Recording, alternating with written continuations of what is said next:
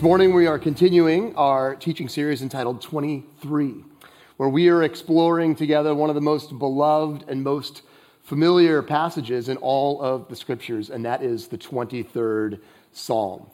And we are looking together in these six weeks at how, when we walk with the Lord our shepherd and, and depend on him for provision and protection, we lack nothing. And you know, it's funny sometimes uh, the way that God provides. You know, this time, two weeks ago, uh, I had just gotten back into the swing of things after being away for several weeks because of some family health issues. And, uh, and not surprisingly, coming back, like it always is, is a little bit like getting a drink out of a fire hose. I just had a very full week. Uh, one of those weeks where a number of monthly meetings that I have just all kind of coincided on the same week. Uh, there were appointments with people that had been previously postponed because of my absence. There was an all day training with the Honduras team on Saturday, church on Sunday, a get together with friends after church, hosting the monthly board game night at Red Rock that Sunday night. And then I also managed to get exposed to COVID. And on Monday night, started to experience some symptoms. And then on Tuesday, tested positive uh, for the first time ever. And it just felt like the worst timing ever. I mean, you, you, really, you really can't make this stuff up. Um, and then, as, uh, as only God could orchestrate, of course, the message for that coming week was on rest. And, uh, and for all the irony, uh, it was hard not to hear God speaking through that, uh, given the tenor of the previous six weeks. It was hard not to see the in, inevitable quarantine that I was facing uh, as an invitation to rest. And so I have been resting in the green pastures of COVID uh, for nearly two weeks now, uh, living and working in our garage, which I've affectionately come to refer to as uh, my apartment and my garoffice. And, uh, and uh, I'm grateful to Julie for so graciously and willingly stepping in last week to speak again while I was in quarantine. You know, sometimes God refreshes us in very unexpected ways, uh, just when we need it the most. Well, during my quarantine, uh, I finished watching a show that I had been into recently, a show called The Race to Survive Alaska on the USA Network. And uh, The Race to Survive Alaska is an interesting combination of adventure racing and survival. There were four legs to the race, and at the beginning of each of the legs, each team of two contestants are given a map for where they have to go during this leg of the race and a few provisions to sustain them. And in each leg, they have two days to finish the course. And each day, they're able to race for 12 hours, and then there's a mandatory stop, and they have to rest until the race begins again on the next day. And I have to confess that I, I have a real fascination with shows like this. This isn't the only one, but I'll spare you the details. I think, you know, it emerges out of being someone who did not grow up camping at all, ever. Uh, and I think I am, I am just in awe of the skills and the experiences that people have that are so far outside of my skills and experience. But anyway, the, the race to survive Alaska was really interesting because of all the various dimensions to it, right? On the one hand, it's a race, and so speed is important. But on the other hand, as important as speed in a race like this is navigation. Because sometimes due to factors like terrain and elevation and other things, the shortest distance between two points is not always the fastest. And so being able to read a map and navigate and quickly assess the right path is huge. In fact, in the final episode, the team that was ahead during the last leg of the race actually wound up finishing in second because of the navigational error. And there was a point where the teammates disagreed about where they were located. And the teammate who was more confident in their assessment about which way to go and more concerned about making a decision quickly so that the team would not lose valuable time won out in that decision making process and wound up leading the team along the wrong path, which caused them to have to backtrack and ultimately finish not in first place. Well, this morning, as we continue our journey through Psalm 23, we're going to look together at the end of verse 3, which says this He guides me along the right paths for his name's sake. As we walk with the Lord our shepherd, David reminds us that he always guides us along the right paths. Now, one of the things that makes Psalm 23 so rich is how intimately familiar David is with sheep and shepherding based on his own experience. That David was highly aware of how completely dependent sheep are. And one of the many things that sheep struggle with is poor eyesight. That Sheep are only able to see what is directly in front of them. And because of that, they have very little situational awareness.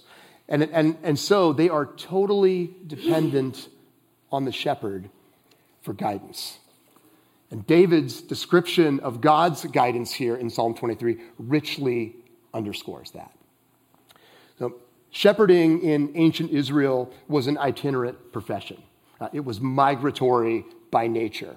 And so, shepherds were always on the move with their flocks. They were always on the move from pasture to pasture to pasture in search of good grazing land with the changing seasons. And we see an example of this actually in Genesis chapter 37, when Jacob sends his son Joseph out to check on his brothers and the flocks. Genesis chapter 37, verse 12 says, Now his brothers, Joseph's brothers, had gone to graze their father's flocks near Shechem. And Israel, Jacob, said to Joseph, As you know, your brothers are grazing the flocks near Shechem. Come, I am going to send you to them. Very well, he replied. So he said to him, Go and see if all is well with your brothers and with the flocks, and bring word back to me. Then he sent him off from the valley of Hebron. When Joseph arrived at Shechem, a man found him wandering around in the fields and asked him, What are you looking for? He replied, I'm looking for my brothers. Can you tell me where they are grazing their flocks? They have moved on from here, the man answered. I heard them say, Let's go to Dothan. So Joseph went after his brothers and found them near Dothan. Now, not only do those verses give us a sense of the, the migratory nature of shepherding, but they also give us the sense that there was a defined route to that migration as well.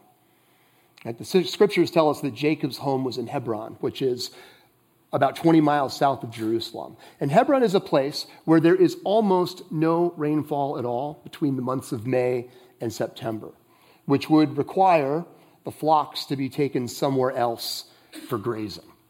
And that is precisely what is very likely going on here in Genesis chapter 37. Verse 12 says that Jacob's sons had gone to graze the flocks near Shechem. But something else that we see from the text is that there seems to be a path that was established for this migration as well.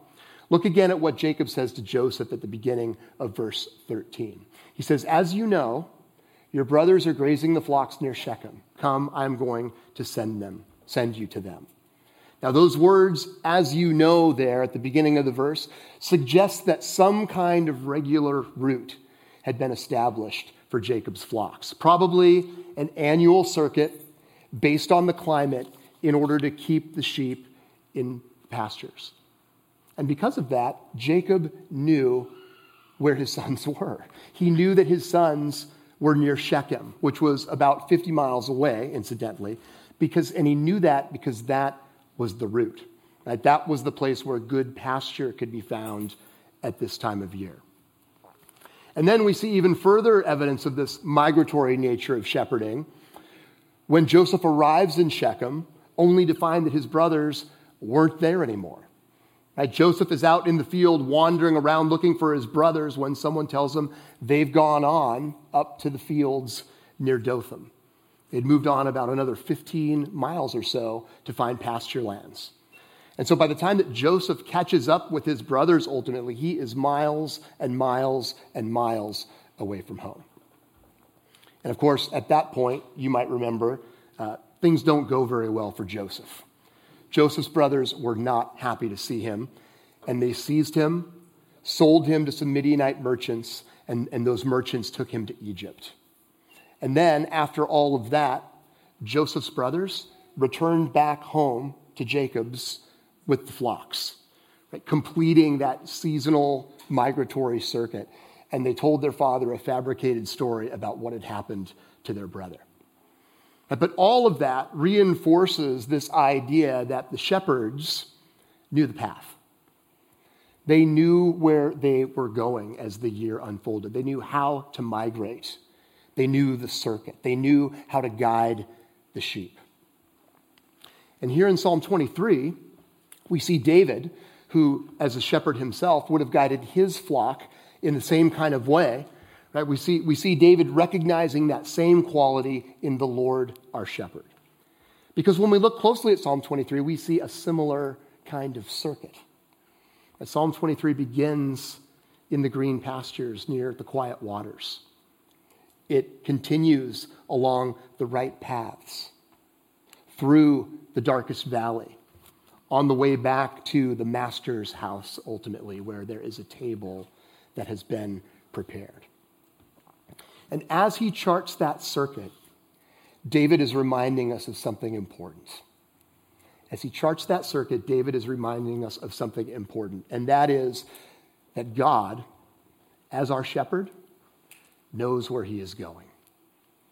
As he guides us, the Lord, our shepherd, knows where he is going. Now, if we're honest, uh, we wonder about that sometimes, probably, right? I know that I certainly do, especially during times that feel uncertain or unstable, right? whether it be something at work or at home, instability or uncertainty with a relationship or with kids or with our physical health or our emotional health or a struggle that we may be having spiritually. We might wonder about God's guiding us during times of transition or change, uh, like we're walking through together as a church community.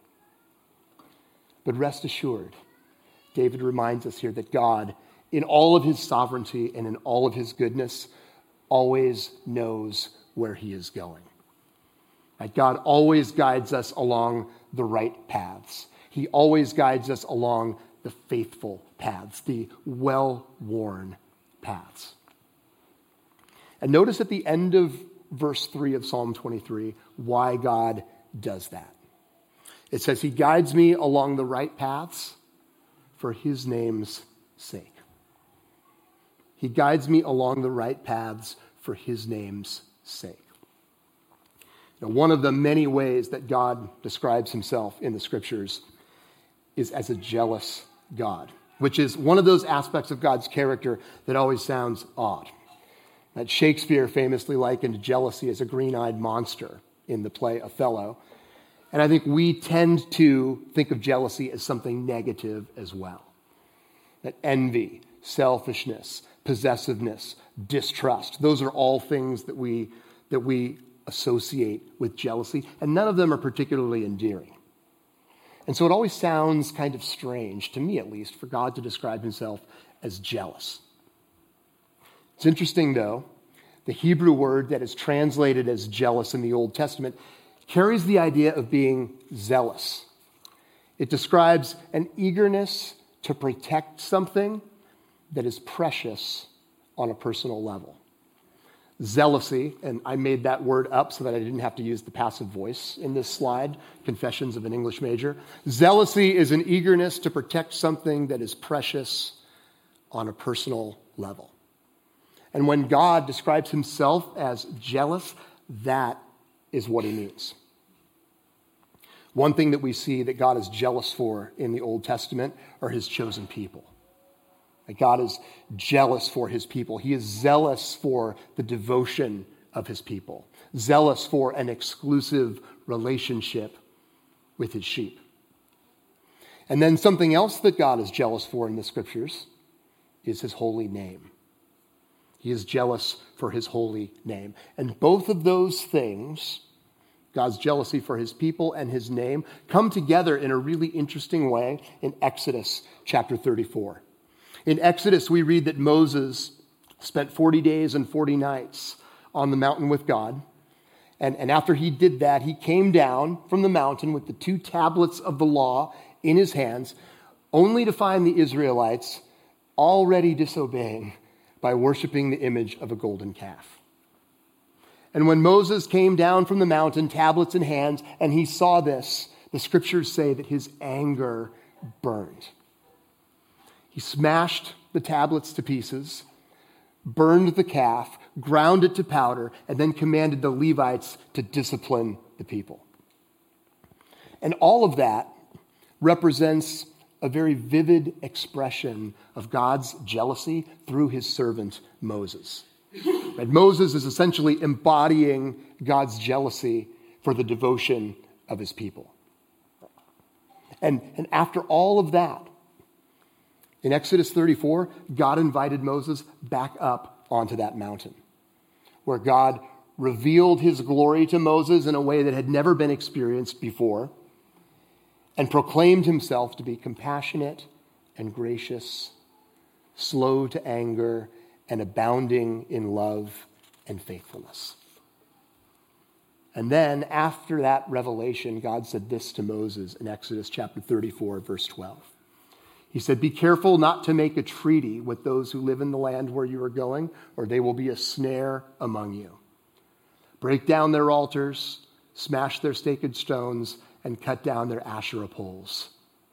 Do not worship any other God, for the Lord, whose name is jealous, is a jealous God. So we see there, God declares that his very name is jealous. And that reflects his desire for the exclusive devotion and worship of his people.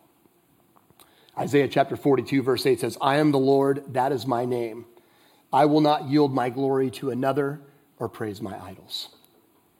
Like God is adamant about protecting the glory of his name. His name is, a rep- is representative of his position as the one and only Almighty God. And he is zealous about protecting that. As he says in Ezekiel 39 25, I will be jealous for my holy name. And here in Psalm 23, we see that God's guidance of his people actually has that very thing in mind. He guides his sheep, he guides us along the right paths. Why? For his name's sake. Uh, Genesis chapter 1 tells us that God created us in his own image. He created us to be icons of him, to be physical representatives of his likeness on earth. I don't get too excited about movies anymore. Um, but I was excited when I heard about the upcoming movie Air, uh, which tells the story of the origin of the Air Jordan basketball shoe that Nike launched back in 1984. Perhaps you've seen this film. Uh, but there's a scene at the end of the movie uh, where Nike founder Phil Knight, who was played by Ben Affleck, which I'm sure was a compliment to Phil Knight, uh, he's asked about the swoosh. And Phil Knight says, when he's asked about the swoosh that he paid Carolyn Davis $35 for the design in 1971. And when he's asked if it was true that the first time that he saw the swoosh that he didn't like it, Knight says that what he said was that he thought that it would grow on him. He didn't say he didn't like it, but he said that he thought it would grow on him. Well, funny enough, today, uh, that $35 design is the most recognizable icon in the entire global economy of signs. Right? In fact, the swoosh is so recognizable that Nike doesn't even have to put their name on their advertising if they don't want to, like you see in this billboard here on the screen in Beijing. Just do it. Swoosh. And you know exactly what that means, right? You see the swoosh and you see Nike. You see the swoosh and you know exactly what it represents. And God has created you and me in his very image to function in a similar way. Right? He created us to represent his name with our lives so that when people see us, they see the very character and nature of God and his kingdom. God created you and me to live as representatives of him so that when people see us, they see the very nature of God and his kingdom. And it's precisely because of that that we see here in Psalm 23 that God guides us along the right paths. He guides us for His name's sake because our lives are ultimately a reflection of His name. As we embody the presence and mission of God's kingdom in the world, our lives are a reflection of God's very name. And God cares about that deeply. He guides us along the right paths for his name's sake. Uh, we are very excited this morning uh, to have a couple of very distinguished guests with us today uh, Matt and Coralie Brown. And I'm going to ask the Browns to join me on the stage. You can welcome them if you would like as they make their way up. Matt and Coralie have been a part of the highway community for a long time, way back to the early days of ministry at Palo Alto High School. And uh, they were also the first full time missionaries sent out from our church community. In 2008, Matt and Coralie were commissioned uh, to serve in Afghanistan, and they moved to Kabul with their two children, Rhea and Ebba, Eben, uh, where they served for five years, uh, returning home in 2014. And then in 2016, they moved to Louisville, Kentucky, and they taught me how to say Louisville. Um, they moved to Louisville, Kentucky, uh, where Matt has been serving with the Crescent Project, and Coralie has been working as a medical caseworker with, at Kentucky Refugee Ministries. Uh, and, and as we consider this morning, you know, what it can look like to experience the Lord our shepherd guiding us along the right paths for his name's sake, I asked Matt and Coralie if they would be willing to share a little bit of their story with us. So, to catch us up and give us some, some context, you lived and served in Afghanistan for five years. Tell us about what that first season of ministry was like for you overseas. So, Afghanistan for us was a very distinct period of God's guidance in our lives. Um, it's, it was like walking along a well worn path along the side of a river. It was very, very clear which way we were supposed to go. Um, and in that path, it, I like to think about um, the song Blessed Be Your Name mm. um, to reflect what that season of life was for us. Um, because along that path, it was both the place of streams of abundance and the road marked with suffering all together. It was a very rich, joyous, hard time of our lives. Um, Matt was using his IT skills um, that he'd built here in the Bay Area. He was doing um, IT and operations first for an eye care hospital system in the country, but then also for the main office of our nonprofit that we were working with. And during this time, our kids were still very young, and so Coralie spent a lot of time taking care of them and also helping administer uh, the programs that they were part of to care for them. Um, towards the end of this time in 2014, um, the security situation in Afghanistan really started to deteriorate. Um, our church was, was bombed. Our, um, a friend of ours who worked at a hospital nearby, the, a policeman who was assigned to uh, guard and protect that hospital, opened fire on a number of foreigners, and our friend was killed. And about seven days later, it was clear both for, for us and our missions, missions agency, the company we worked for, that was time for us to leave. And so we evacuated the country. Thanks for sharing that. So you evacuated, it happened super quickly, right? You found yourself back in the United States. And then there were, there were two years between your, your sudden and abrupt return home and the move to Louisville. And so, how did you experience God's guidance during that season? How, how did God guide you to, to Louisville?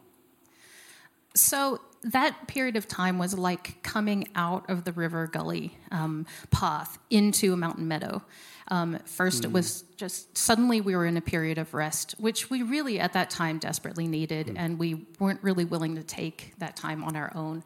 So God blessed us with that. Um, but it also, as we got our bearings, um, it was really confusing um, because it felt like there were a hundred different deer trails out of that meadow, um, all really interesting fruitful ministries that we could pursue. Um, there, of course, was going back to Afghanistan um, once the security situation with the elections had had stabilized. But um, there was also opportunities around the world to um, get involved in the migrant crisis, um, working in the UK, Germany, um, working with displaced people in, in Turkey, Jordan, um, northern India. There was um, opportunities locally to get involved um, with issues of racial justice. All really good paths to follow. Um, and it was really strange to suddenly be in a period of time where the path wasn't quite so clear and distinct.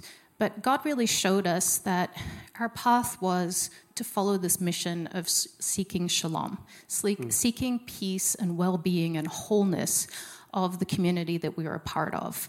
And that He had given us the freedom to work out exactly which path it was that we were to take to follow Him in that mission. Um, that we could think about our talents, our passions, the needs of our family um, in trying to figure out exactly where it was that we were to follow him in that working towards shalom. Mm.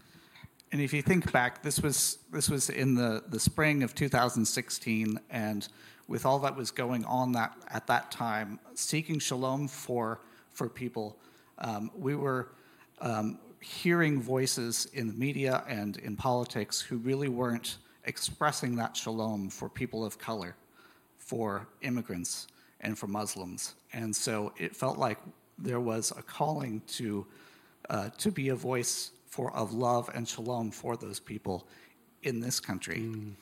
And so that is something that really um, drew us back to maybe it's right to stay here in the US and um, spent some time with shepherds and other leaders and mentors of ours, and really felt like that God confirmed that through those discussions. And that eventually, then you you made your way to Louisville, and when you moved to Louisville, there were a lot of unknowns, right? You didn't you didn't know anybody. there were a lot of things that you that you didn't know the community that well, right? But there was this path that was leading there. Um, but now, as you've settled, as you've lived there and served there for for seven years, uh, how have you seen God confirming that as a right path? Uh, how have you been able to, to be his representatives there? So, I, am sure many of you have had this experience when you're out hiking and you get to a place where you feel like you might have lost where the trail's going. Um, and then you look back over your shoulder and you see where the trail has led you so far, and you're like, oh, yeah, yeah, I'm definitely still on the trail. I'm not lost.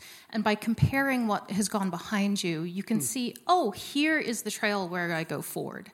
Um, and when we look back on that first year in Louisville, we really can see how God was leading us very mm. clearly and blessing us and enabling us to move forward in ministry. Um, the first weekend we were in Louisville, um, we were trying to seek out a, out a um, church to fellowship with. Um, and we started by uh, going to a local covenant church. Um, that's the denomination that my husband grew up in, in San Diego.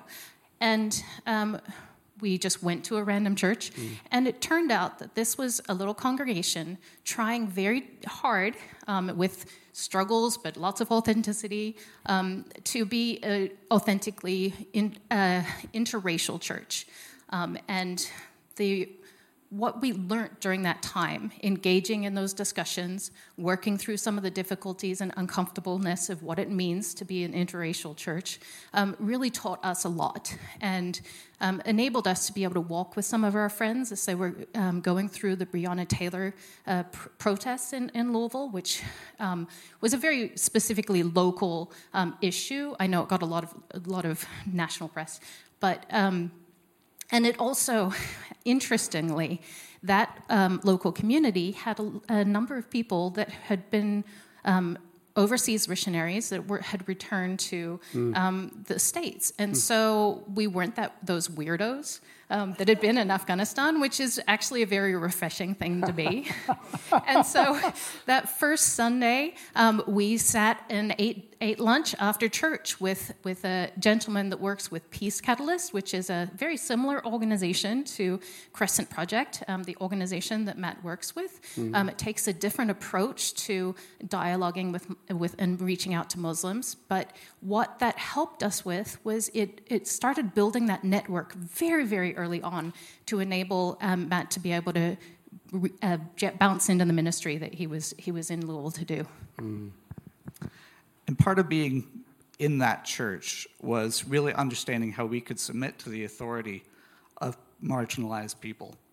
Um, during that interim time, I read an article about how um, the the image of God inside of us includes our ability to exercise authority.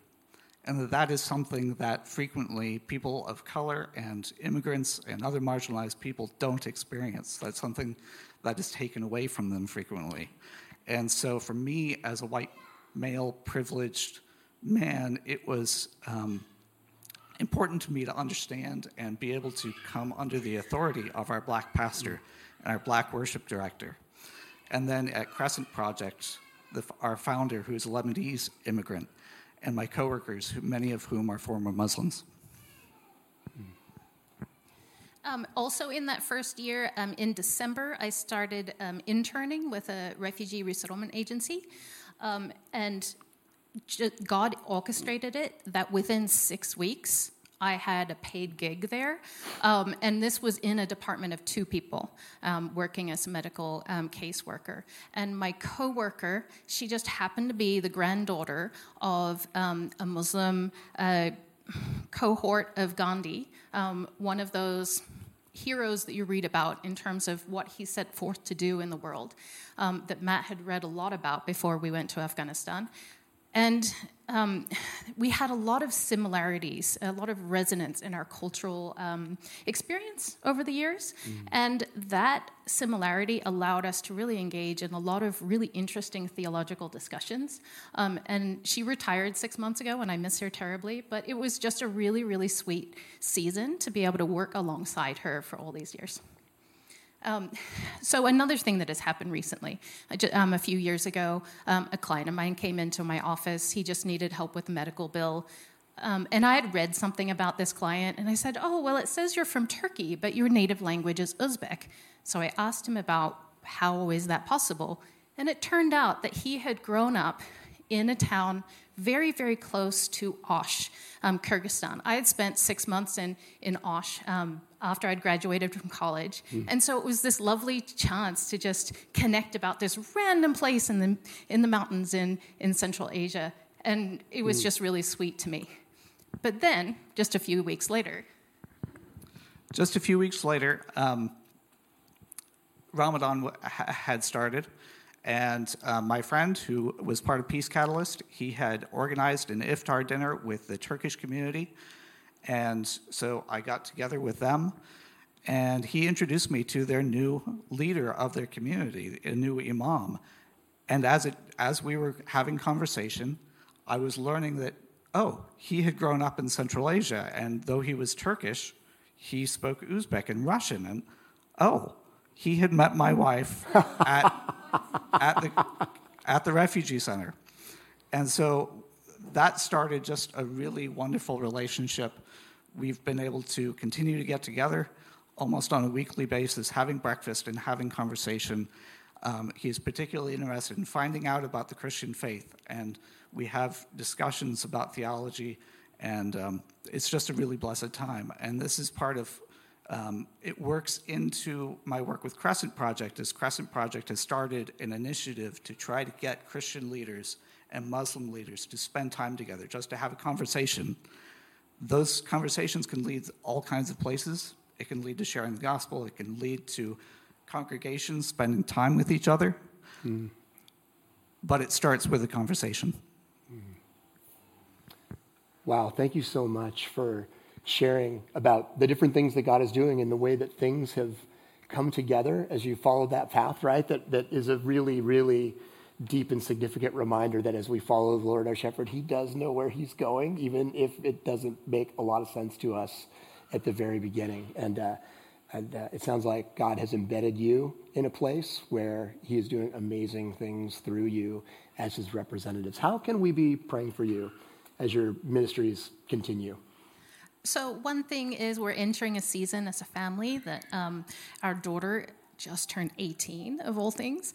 So, we're entering a season where um, our kids will soon be launching into life. And um, if you just pray for me as a mother during that, that would be very, very helpful. Mm. Um, another thing is um, my work is very, very intense and a lot of long hours. And just for um, stamina to maintain um, patience and compassion in the midst of all mm. of the stress, because it is, it, it's, a, it's a lot, but it is definitely the place I'm supposed to be for myself and for Crescent Project, I would really appreciate your prayers for God to bring um, workers to us. We have so many opportunities to share the gospel. We have opportunities to um, bring Muslim leaders together with Christian leaders. The hard part is actually finding the Christian leaders who are ready to be in those relationships, to find other people like yourselves who are just ready to be um, in relationship with a Muslim friend, a Muslim family. Most Muslims in the United States have never been invited to a Christian family's home for a meal. Hmm. So that's something that, as Crescent Project, we're trying to facilitate and bring, bring about. Oh, thank you so much. And uh, we will be praying for you as a community. It's so nice to have you. Thank you for sharing with us uh, just the tips of the iceberg of all that you're doing. Uh, Matt and Coralie are going to be available after the gathering out at the welcome table. If you'd like to connect with them and talk with them further, I would certainly encourage you to do that. But let's thank them for being a part of things today. Oh, sorry. You want to say something else? I just also wanted to thank Highway. Um, you you have walked with us in every step of the journey that we've been on, um, and we just really really appreciate your support over all these years. Thank you so much. We love you guys. Thank you.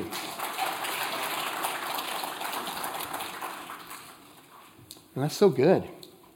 You know, and one of the things that I heard as I listened that I think is so important for us to be mindful of as we walk with the Lord, our shepherd, and trust that he guides us along the right path is that the Browns had a couple of very distinct experiences of the path. Right? The path to Afghanistan felt singular and clear. The path to Louisville, not so much. But I think it's interesting that Psalm 23 3 says that, the, that God guides us along the right paths, plural, for his name's sake. And I think that's an important distinction for us to remember. A couple of weeks ago, uh, Mark Hornbostel shared a video with me, uh, an, old, an old VHS film that he found a clip of on YouTube. And the, the clip was about illustrating for us uh, the difference between what we might, the picture that we might get in our mind when we read Psalm 23 of greener pastures and, and what greener pastures actually look like in Israel for real shepherds, uh, which is not, you know, miles and miles of 12 inch deep alfalfa, but rather these little sprigs that come out, these green sprigs that the sheep actually feed on. That's what the green pastures are in that real context. But in the context of watching that video, there was also something interesting. There was a really cool shot of a hillside and of some sheep migrating across these paths on the hillside. And there was not one path with a pile of sheep on the path. there were tiered paths down along the hillside, all spaced in between them where there was the pasture on either side, and the sheep were moving along these paths along across the hillside. And as I was reading Psalm 23 3 this last week and, and recognizing this idea of like he guides us along the right paths, what a great image that is of the multiple paths that we can be on, right? That it may not be just one thing that we're trying to find, but that as we trust God and as there are multiple streams, as we walk with Him, what we can always trust and what we can always know is that the path that He is leading us down is a faithful and a well worn path. That as we step into the things that we don't know and trust the Lord, our shepherd, to guide us, uh, that He will guide us on the right path for His name's sake, and that what He has for us on that path will be about us living more into being His representatives in some way. Maybe something that we see quite clearly, maybe something that we don't. Right? But that's the beauty of walking with the Lord our shepherd, right? That as we walk along the right paths, that we that we set our sights on and that we hold on to perhaps those things that we cannot see right? Knowing that God goes before us, that He guides us and is guiding us for His name's sake. And may we have the wisdom and the courage to trust Him as He does that. Would you pray with me? Well, Father, we're just so grateful for today. Just, what a rich celebration for us in so many respects as a community. And God, we thank you for this time with the Browns.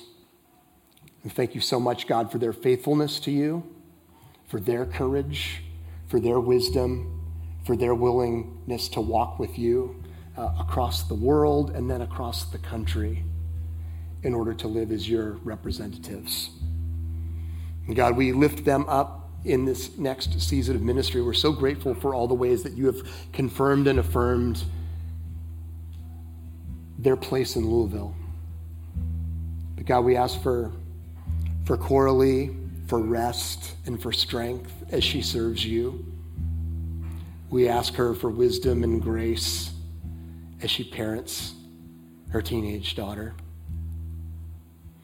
And God, we're, we're touched by the work of the Crescent Project and the desire and the heart to bring Muslims and Christians together around meals and homes and ask God that you would raise up leaders in order to do that and that the power of a shared meal, like we see so many times in Jesus' life and ministry, uh, God would, would, would function as a place for the experience of shalom in real and beautiful ways. And God, as we come to you this morning, we all come with our own, we all come as a part of our own journey walking along a path with you, and maybe we are not sure about the way that you're going. And, and if, that's, if that's our place this morning, we say thank you, God, that you always know where you're going as our shepherd. I pray that your spirit would enable us to receive that. And God, wherever it is that we find ourselves today, would you give us courage? And would you give us wisdom to trust? that you, the Lord, our shepherd, are guiding us. May we look to you, God. Would we not be overwhelmed? But would we know that uh, as we walk with you, you always know where you're going? Amen.